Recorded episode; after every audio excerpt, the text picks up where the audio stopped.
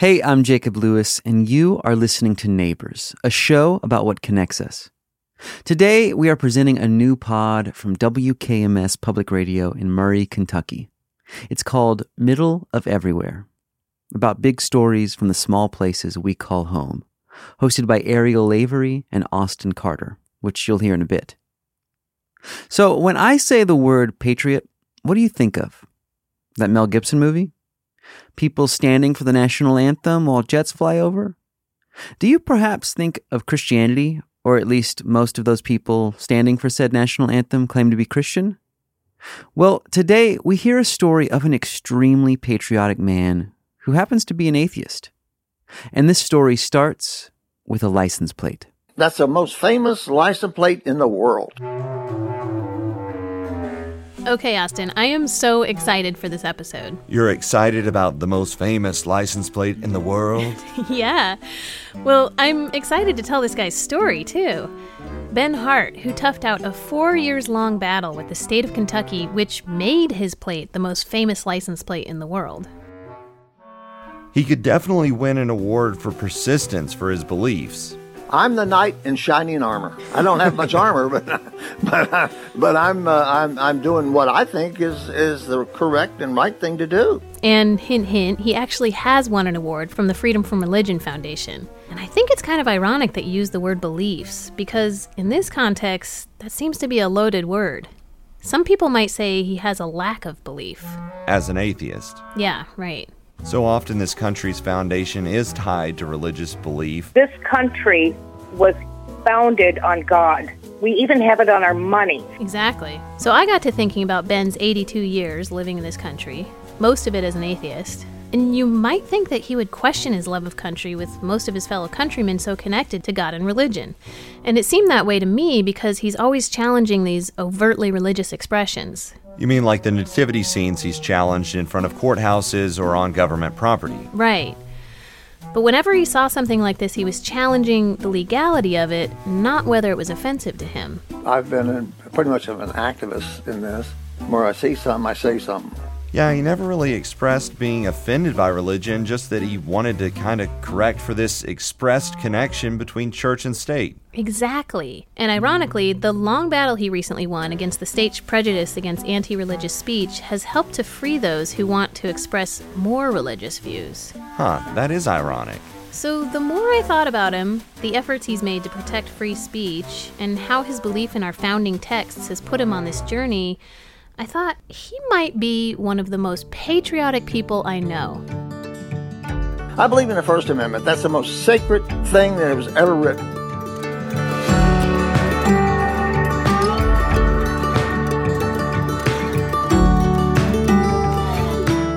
In this episode, we'll learn how an atheist who's willing to stand up against Christian favoritism in government ends up illuminating everyone's First Amendment rights.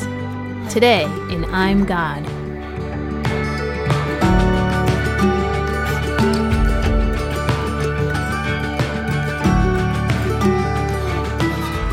From WKMS and PRX, this is Middle of Everywhere.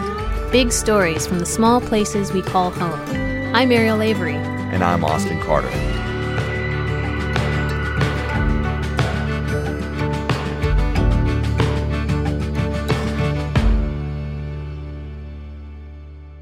I was born in Corbin, Kentucky on August the 8th, 1939. My mother was 15 years old. My father was 19. When I was born, he was in prison. I remember when we first talked to Ben on the phone together uh, that he was born into some kind of difficult circumstances. Yeah, I thought this was pretty significant, and I wondered how his relationship with his dad affected him. He was the black sheep of the family. Yeah, he said his dad wasn't really a part of his life growing up. My mother and I were homeless. I stayed with uh, uh, different people as I was growing up. I stayed with my grandparents in the first and second grade. I was in a boarding school, and then I was in another boarding school in the third or fourth grade up in uh, Cincinnati. These were religious boarding schools. They were old time Methodists. They were really nice people. Our bedroom was on the third floor. Our classroom was down the hall. The church was on the first floor. And we went to church every morning, twice on Wednesday, and five times on Sunday. That's a whole lot of church. Then I went back to live with my mother when I was 10 years old. I happened to see this girl in, in class. She was in the same grade, but she was in a different classroom. I think this is where his life really started.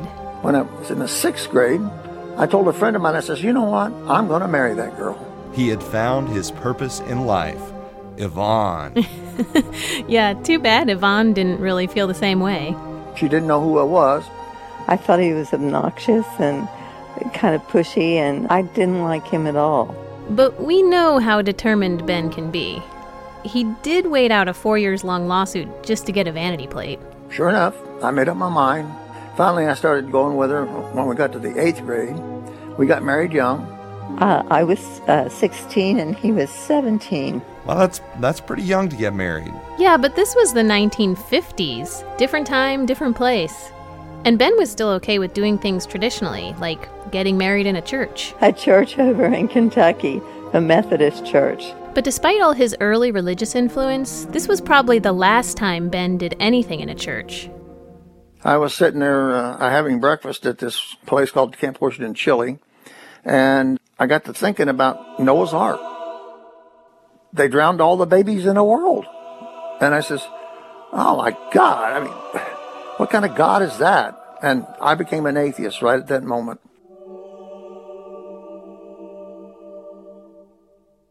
I found it really amazing that Ben came to this huge life decision pretty young. Yeah, even more remarkable was that he became an atheist when only about 2% of the country was not identifying with a religion, according to Gallup. Oh, wow. It really seems that something like this big revelation in Ben's life just stuck with him and even persisted through all of the tragedy he experienced. Yeah, it really does. The amount of loss in Yvonne and his life was just heartbreaking. We have uh, we've had four four boys. Uh, two uh, two are surviving and two are dead. The second one uh, was premature, and he was three months premature. FYI, that's skipping the entire third trimester of pregnancy. I don't really like to talk about it. This was understandably difficult for them to talk about, even after 60 years. I had been to the doctor the night before and I told him that there was a problem and that my baby quit moving and I knew that something was the matter. And he just told me, well, you're just being silly. you you know, you you don't know that much about it. And he wasn't very nice about it. You know, he just thought, well, you know, you're just, you know, female talking. From what I know about childbirth, I think this kind of doctor response toward women was more common back then. So when I went home, I think my husband felt like, well, the doctor said nothing was really the matter. And so he gave me two aspirins and told me to go to bed. I took the two aspirins and I threw them up on him, I think. But the next morning, uh, she was having the baby. I just had the baby at home. I delivered the baby. Because he was born outside of the hospital, they had him out in the hall in a uh, incubator. They said he had this lung problem, just like the Kennedy baby. Uh, he had what they called glass lung at that time. He lived about 20 hours and he passed away.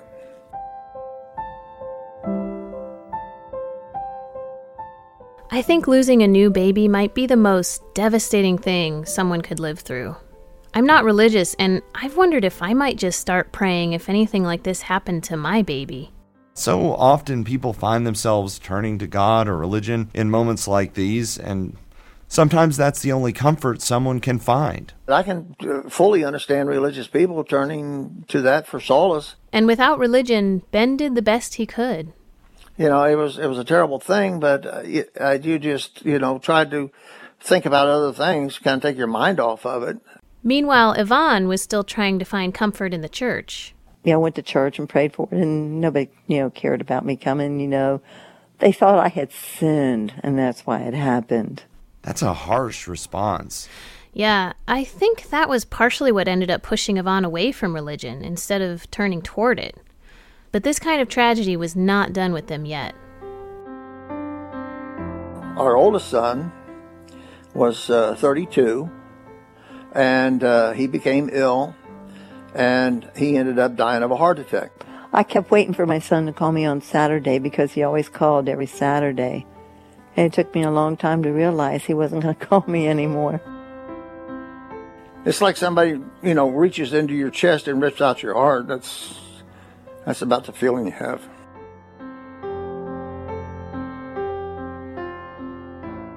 God kind of let me down in a lot of ways. So the loss of her children has really turned Yvonne toward atheism as well. I found myself more and more getting away from it than I do, you know, thinking about going back to it. The more I read and everything, and a lot of things my husband has showed me chapters in the Bible. The Bible did not like women too well. They wanted women to have children, but they didn't like the women. I was surprised at how indignant Yvonne got when she started talking about the Bible. It's hard to believe that uh, God would act that way or teach that way, and then He gave him gave us His Son, who was supposed to teach us better. And what did He teach us? Nothing. Scripture became a real pain point for Ben and Yvonne, didn't it? But Ben never condemned religious people for their beliefs. Uh, most of my people that I know are religious. They're good people. If they weren't good people, they wouldn't be my friends. Despite Ben and Yvonne's move away from religion and finding less and less reason to continue believing in God, they do seem to have this weird relationship with luck. Our local chili restaurant chain, Skyline Chili, was celebrating their 50th anniversary with a giveaway and I entered the contest, and I was one of the finalists. Well, first off, anybody from northern Kentucky knows that Skyline chili is delicious, but this was a huge moment for them. On October the 8th, the 8th is kind of significant. Oh, that's really strange. My husband was born on the 8th. I was born on an 8th. My son Robbie was born on an 8th. My son John was born on the 8th. Michael, Michael was born on the 8th too. The the child that we lost. Ben was the only one. He was born on the first. He had to run the whole thing. So age just kind of run in our family. I, I, have started to think I was psychic there for a minute. So now Ben can divine things in the future through the number eight. And I told my wife as we were getting ready, I says, you know what? I think I'm going to win this. She says, well, if you win, can we go to Hawaii? So anyway, we get over there and they hand out these little tickets. They have one of those big raffle drums with uh, 250 envelopes. Well, they drew number 405, and my my number was 397, and they were going up. 397 from 405 just happens to be eight. Mm, there it is. So they finally got to his number. By then, most of the boxes were gone. He goes up to the table and sees two groups of boxes left and one sitting on its own, and he thinks, I think I'll take the orphan. I think it's funny that he called it the orphan. It seems like a very Ben thing to do. Oh, and the numbers on the back of the box were significant too. The numbers on the back of the box that he took had 188 skyline. And they had darkened the inside of those eights to keep track of that box. Mm, clearly. And uh, I opened my box, and there was just a white piece of paper there. So I pushed the piece of paper away, and there was a styrofoam check says, You are the winner of $50,000. And then all of a sudden, Ben hollered, I got it, I got it. Woohoo! Ah, I shook my head, told my wife to take pictures. but that was that was a trip. That was a trip. And we did go to Hawaii.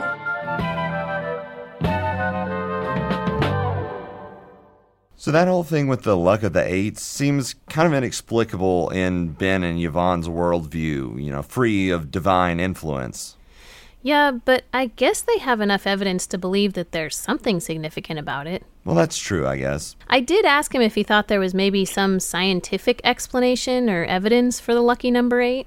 I doubt it. And I wanted to know what atheism meant to Ben given his experience with luck and hearing about his upbringing and he kind of outlined his whole logic. Religion is, is a very sensitive thing.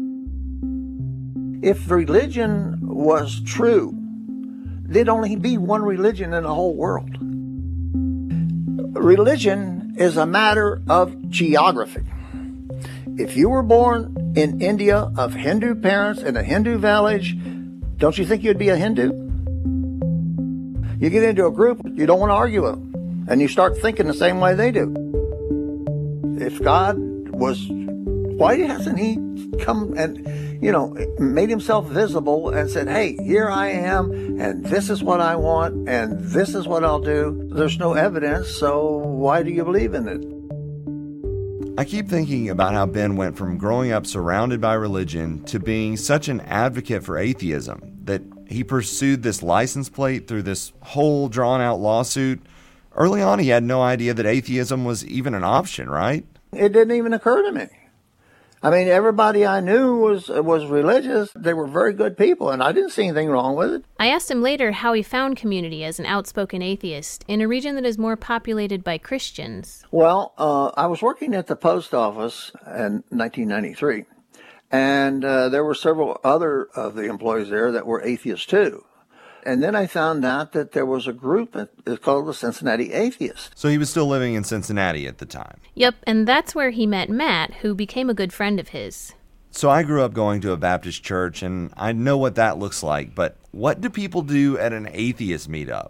Well, according to Matt, these were just kind of laid back gatherings. And where you get together and uh, meet people. It, that didn't force you to have to say anything or do anything. You didn't have to tell us your life story. Ben told me there were a lot of different kinds of groups in this area that do different things, like some have public speakers or some do more advocacy work. Ours was just basically a social group. Matt told me that while Ben was in this group, he really started crusading against public displays of religion on government property. He did. He noticed stuff like that very easily and always would catch it and bring it to people's attention. I was really surprised. God or Jesus or any of that is not mentioned in the in the Constitution or the uh, Declaration of Independence. So, this is where I really started going down a rabbit hole, looking for evidence of this recently held notion that America is inherently this Christian nation. And it's true. Nowhere in our U.S. Constitution do you see an invocation of God or Jesus. The only time anything like this is mentioned is in Article 7, where it says, In the year of our Lord, uh, 1776, uh, but that was just a common phrase. He really knows his history. Jefferson said it pretty clearly that uh, there was a wall of separation between church and state. When Thomas Jefferson was president, he wrote a letter to the Danbury Baptist Association that the wall of separation between church and state prohibited the state from establishing religion or restricting the free exercise of religion. I've kind of wondered about this because you definitely see invocations of God in other government issued materials. It's just like in God we trust on money. Uh, it wasn't on the bills until 1957. This is technically true, but it had been stamped on our two cent coins back in 1864. What? I didn't know any of that. We had two cent coins? Imagine that.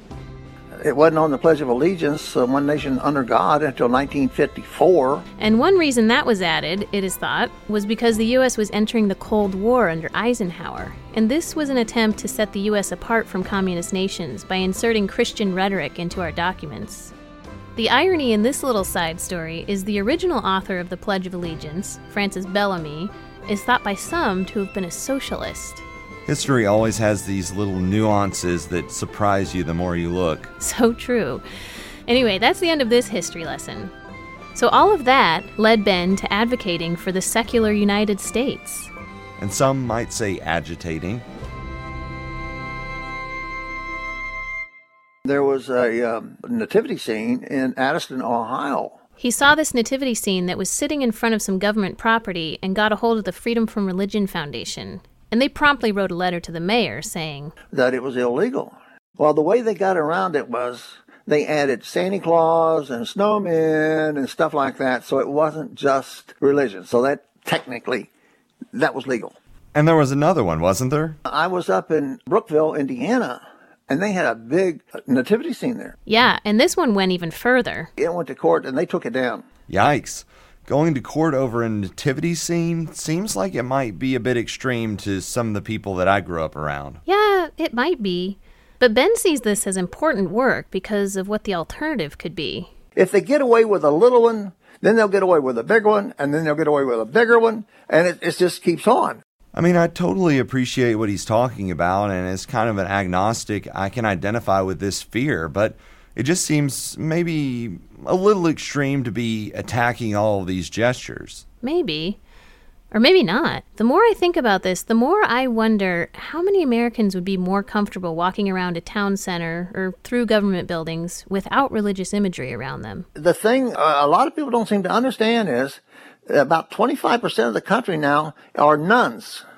They don't belong to a church. They don't belong to a religion. They don't call themselves atheists. Well, that would be me. Really? Me too. Has that ever made you feel less American? I mean, it doesn't really make me feel less American because I think everyone's entitled to their beliefs, but it does make me feel less connected to this huge part of the culture. I've had that feeling as well. But not Ben. He sees himself as wholly American, perhaps more so because he's an atheist. He's just not subscribing to the same religious views as the majority. Personally, I am an independent, patriotic American. I'm starting to see why you said he may be one of the most patriotic people you know. Yeah? There were so many nuances to his patriotism, too, like the way he worked American imagery into this design he made for an atheist logo. There were several uh, atheist designs, and uh, none of them actually appealed to me. I did a Google search for atheist logos, and most of them look pretty similar to each other. They use a capital A in the center, some incorporate the atomic symbol, some look weirdly like the Star Trek insignia. Cool. but he wanted America in there. I, I decided to make it American, uh, red, white, and blue. I took the 13 stars from the Betsy Ross flag on the blue background, and then I took the atomic symbol for science, and then I put an A in the middle of that for atheist. Definitely sounds patriotic. Does he also have patriotic symbols on his car or around his license plate since that's where so much of his battle has been fought? I did ask him about that, and I'll show you some pictures he sent me. And we'll get into the crux of this story with the license plate crusade. All that coming up after the break. Stay with us.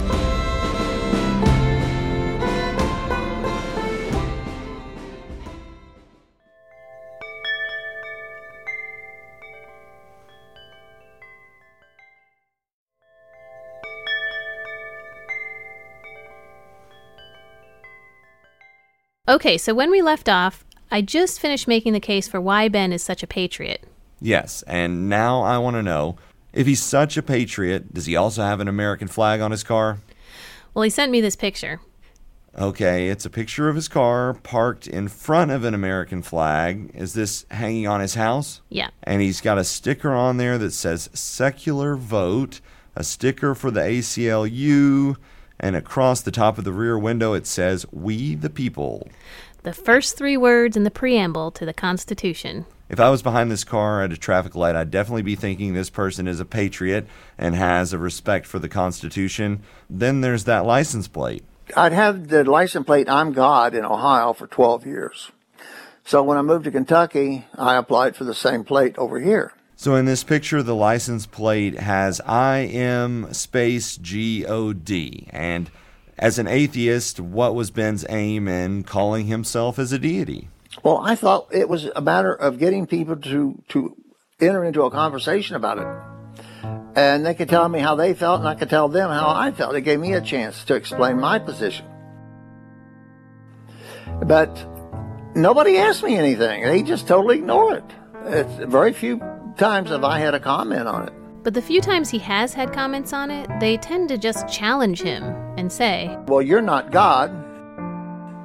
And I'll say, Well, I'll tell you what, I've got a $100 bill I've been carrying for 20 years for the first person that can prove I'm not God. Now, you go right ahead. There was a story of a woman in Texas who challenged him. Well, I can't prove it, but I know you're not God. Well, I'm not the God of the Bible. I'm the God of the dictionary. The American Heritage Dictionary has six definitions for God. And number five is a very handsome man. And my wife says I'm a very handsome man, and nobody argues with my wife. Yeah, he tells everybody that story. And I still got the hundred dollars, so So that explains his philosophy behind the plate. But the story really takes off once he comes back to his home state of Kentucky. Right. And I just have to say, I think the fact that he and Yvonne moved to a town called Independence is a bit significant.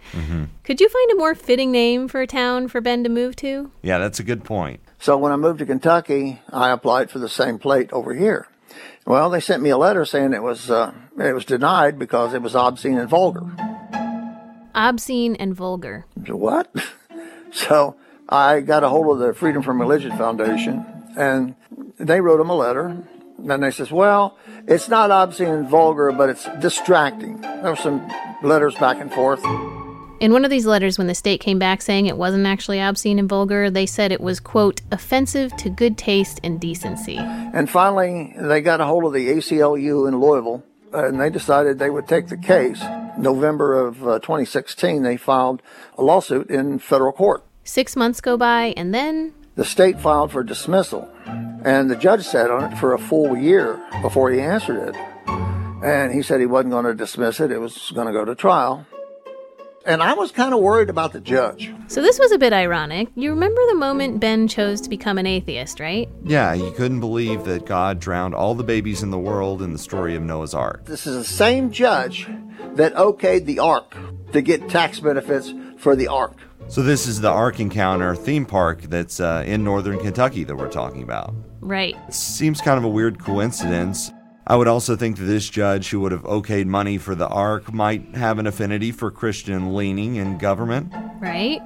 So the lawsuit is underway, and while this plate is in litigation, Ben's picture with his Ohio plate that says, I'm God, becomes famous. The newspapers picked it up. The Washington Post called, and I gave them an interview. Fox News called, and I gave them an interview. Uh, when it was first filed, uh, the Louisville Courier Journal called, and I gave them an interview. The Cincinnati Enquirer called, and I gave them an interview. And the BBC picked it up, and it went around the world. So, this conversation Ben's wanted to have about his plate, he's finally having it with the press. I think he was definitely seeing his views on patriotism and religion play out with all the media attention. I'm, I'm, I'm just absolutely amazed that this thing just took on a life of its own.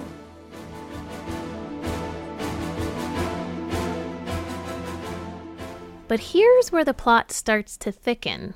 I spoke to someone else named Karen Chadwell, who was inadvertently affected by Ben's lawsuit. They sent me this letter. She applied for the plate Jesus Won in 2017, while Ben's lawsuit was sitting on the judge's desk.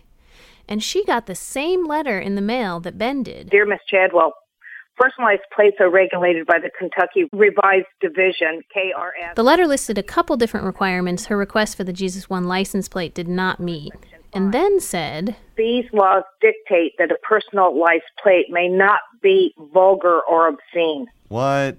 Vulgar, obscene, what, what's wrong with these people? Yeah, she was totally surprised, as many probably would be. She also operates out of this assumption that we are inherently a Christian nation, and couldn't believe a plate promoting this would be so contentious. This country was founded on God. We even have it on our money. And how could they say that having a Jesus One plate is vulgar or obscene? Ben knew about this rejection as well and found it just as appalling. That same license plate, there's a lady in Ohio had Jesus One. I thought that was uh, really great too. You know, it was very unusual, and and uh, the state of Ohio gave it to her. There was no problem. I asked Karen if she knew anyone else that had had their license plate rejected. Any friends that also wanted faith based plates. The only person I knew it affected was a gentleman who wanted the I am God plate. Mhm. And and I spoke to them about that when I called them. I said, "We live in a free country." Wow. So, she called them up and defended Ben. Yeah. And I said, "Honestly, if I came up on his car and saw the I am God plate, I would pray for him because I know he isn't God." But I still believe that we live in a free country and he should have whatever plate he wants on there. Well, the the lady had that pray for plate. She backed me up too. She thought I should have the plate. There was another woman who was denied Pray For around this same time. There was also a plate that a veteran applied for that got denied later in 2019. Infidel. He was in Iran, and the enemy called them infidels. These vets took the label as a badge of honor. And Ben had seen another plate driving around that seemed like it would have been in the same classification as his I'm God. Me devil. I'm God is not good, but me devil is all right. Well, maybe it was the devil. And maybe Ben is God. So, how did the state justify this? I guess they thought me devil was not offensive to good taste and decency, like they wrote in their letter back to the Freedom from Religion Foundation. I did try to get someone from the committee that reviews vanity plates in Kentucky to talk to me about their process, but they declined my request. Oh, that's too bad. Yeah, they have got a lot of attention from the press already over this lawsuit. I think they're known now for denying the most famous license plate in the world. but I did get someone from the Ohio Department of Transportation to explain their process to me, which I thought was great because that's the actual license plate pictured in the famous photo. Uh, my name is Charlie Norman, and I'm the State Registrar of Motor Vehicles for the state of Ohio. So there's a single committee that reviews all the questionable requests that get submitted from around the state. So that committee meets uh, each morning about, uh, about 9 a.m. They just go over the, those names. They do some research online, and then they make a recommendation that comes up to the registrar's office on whether we should approve or, or deny a plate. They have a set of guidelines by which they adhere to. We're allowed to turn down anything that's overtly profane, obscene, scatological, uh, is likely to provoke a, a violent response or promotes lawlessness. And much of their guidelines are based on a lawsuit. A lawsuit against the state of Ohio over vanity plates uh, many years ago. Hmm, sounds familiar. Charlie said he wouldn't be surprised if many states' plate guidelines are generated out of a lawsuit. So they look at these set of guidelines in combination with insight and research that they do in some kind of unusual places. It sounds crazy, but um, you know they do research on Urban Dictionary. How do you get that job? I think I might be good at it. oh yeah. Are you good at reading coded indecency? Because I was puzzling over many of the denied plates and I couldn't come up with their meaning. Like like this one. What does IMNX2C mean? That's so obvious. It is? I'm in ecstasy. Okay, you are good at this. Or maybe I'm just really bad at this. But I think the Kentucky Review Committee may be getting a bit extra creative imagining plates that could be inappropriate. Karen Chadwell told me about another plate request of hers that they held up that was Ride HD for Ride Harley Davidson because she's a motorcycle enthusiast. But they asked her, We want to know why you, you want to ride Harry David. that is funny. I wonder if that is going a little bit too far. it might be a little bit too far.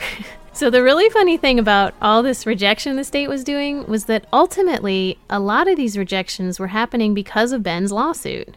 What do you mean? Well, as soon as the lawsuit was sitting on the judge's desk at the end of 2016, the state started scrambling to recall all the plates around the state that seemed to promote religion.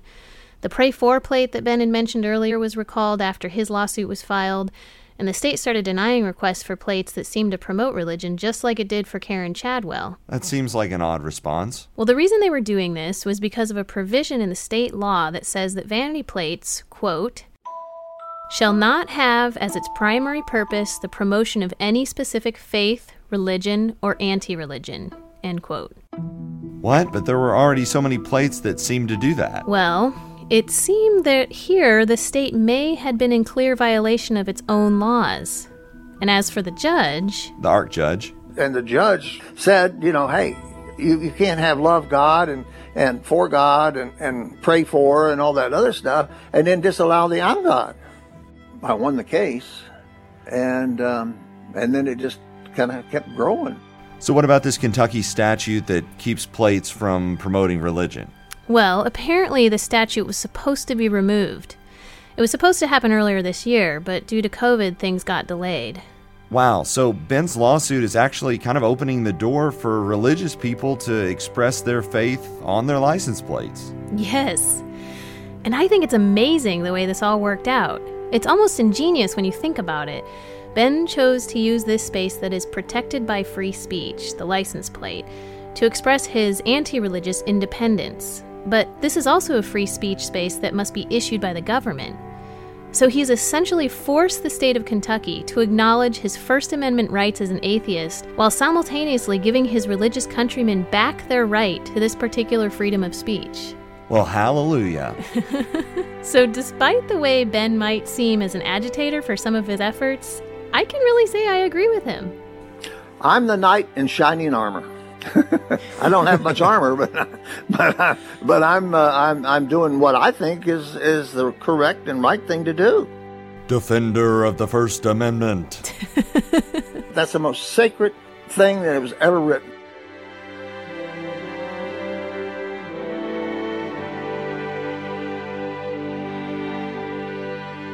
I still have my Ohio plate on front, That's the most famous plate in the world. My Kentucky plate is the most expensive plate in the country.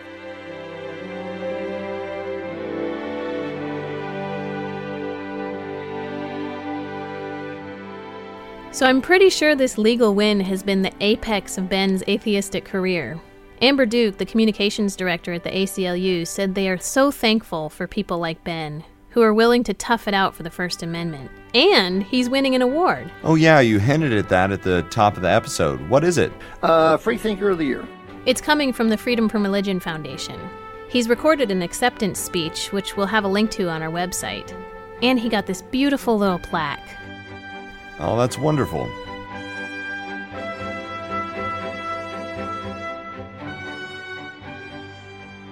And now I think he's really focusing on his health, his 82 year old heart, and spending time with his family. He and his wife have such a wonderful relationship, and he made these necklaces for both of them to wear that display his atheist logo.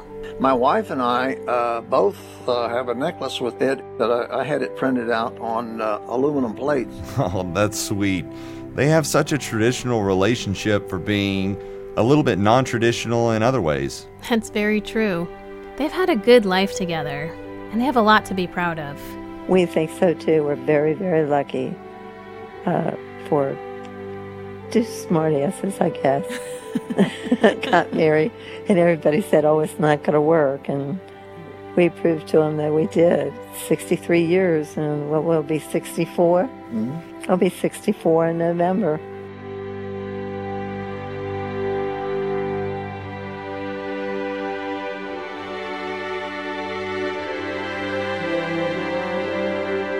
That's the episode I'm God from Middle of Everywhere. If you like that story, you can check them out by going to middleofeverywherepod.org or listen wherever you get your podcasts. I mean, this is some cinematic music right here, y'all. This is like the smoke is rising from the battlefield while Mel Gibson is like reloading his musket or something. If you're not a supporter of us on Patreon yet, you can do so by going to patreon.com slash neighbors. There you can join our kind, intelligent, and thoughtful community, as well as get a few extra things. Sonic logos from Dallas Taylor and DeFacto Sound. Check out his podcast, 20,000 Hertz. Neighbors is hosted and produced by me. Leave us a rating in Apple Podcasts so we can see just how patriotic you are. I'm Jacob Lewis, and I'm reminding you to get to know your neighbors. is a production of Great Feeling Studios. Oh.